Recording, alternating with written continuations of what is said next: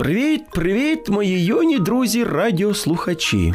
Ось і знову вечір. А це означає, що прийшов час розповідати повчальну історію. Історію від добрячка. Хе-хе, а добрячок це я. Тому увага, адже історія розпочинається. От.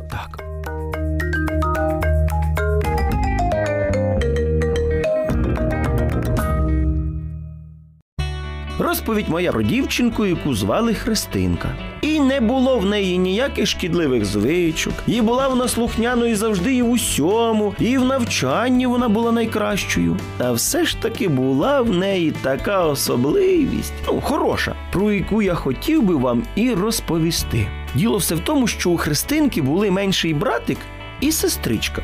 Ну, вони були двійнятка. Постійно вони або поміж собою, або зі своїми друзями мали конфлікти. Ну, так як зазвичай буває у малих дітей.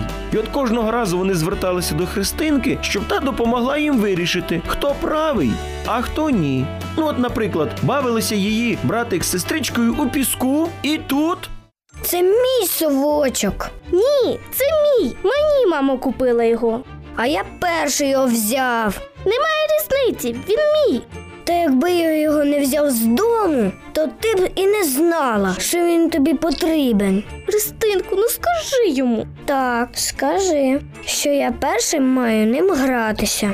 Христинка, яка сиділа поряд на лавочці і читала книгу, взялася за вирішення дитячої проблеми. Давайте вирішимо все по порядку. Кому мама купувала цей совочок? Звісно ж мені. Воно то так, проте пам'ятайте, яка була умова покупки? Так, ми обіцяли, що будемо ділитись цією іграшкою. Було таке. Окей, а хто ж взяв перший совочка? От і кажу, що я маю повне право не ділитися ним. А от і ні. Ми обіцяли мамі, що будемо ділитися. В мене є пропозиція. Давайте ви будете гратись разом. Ні, Нічого не вийде. це неможливо. Це можливо. Спочатку один бере вантажівку, а інший завантажує її піском, а потім ви міняєтесь. Так кожен зможе погратись і совочком, і вантажівкою. А це ідея. М, можна спробувати. Таким мудрим рішенням Христинка помирила своїх братика і сестричку. Це був далеко не перший випадок. І раніше дівчинка проявляла мудрість у вирішенні конфліктів. В однокласників Христинки були два однакових телефони. Одного разу один з них загубив свого телефона. І цієї миті, помітивши на парті свого однокласника такого ж телефона, він став переконувати, що це його. Це мій телефон. Мабуть, його поклав тобі на парту і забувся.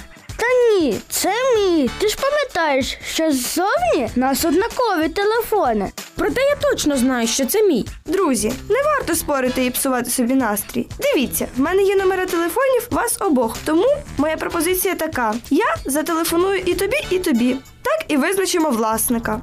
Давай спробуємо. Добре. Дівчинка набрала номер одного хлопця і задзвонив телефон на парті. О, я ж казав, що це мій телефон, а свій ти десь загубив. Де ж він тоді? Зачекайте, зараз наберу. Дівчинка зателефонувала іншому однокласнику. І як ви думаєте, де телефон задзвонив? Точно, я ж його в портфель поклав в самий найменший карман, щоб не загубити. А ти казав, що не міг загубити. От бачите, все вирішилось дуже просто. Христинці завжди вдавалося знаходити мудрі рішення складних ситуацій, тому що вона мала один секретик кожного вечора. Чуєте мене? Слухайте уважно. Кожного вечора, лягаючи в своє ліжечко і вранці прокидаючись, вона ставала на коліна, складала ручки і молилася. Вона спілкувалася з Ісусом і просила, щоб він допомагав їй в складних ситуаціях. Тому я, друзі, бажаю і вам особливої мудрості в критичних складних ситуаціях. А щоб бути такими мудрими, потрібно спілкуватися з Ісусом, так як і Христинка це робила.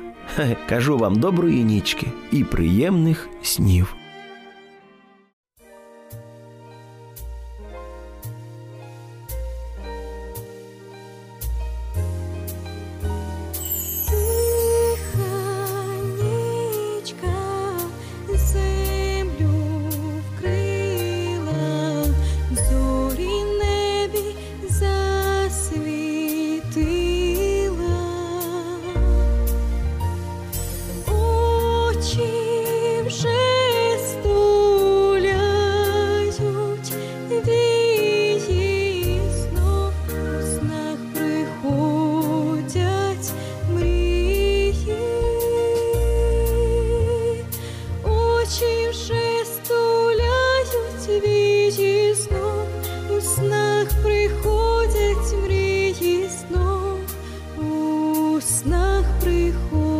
летить, мрій.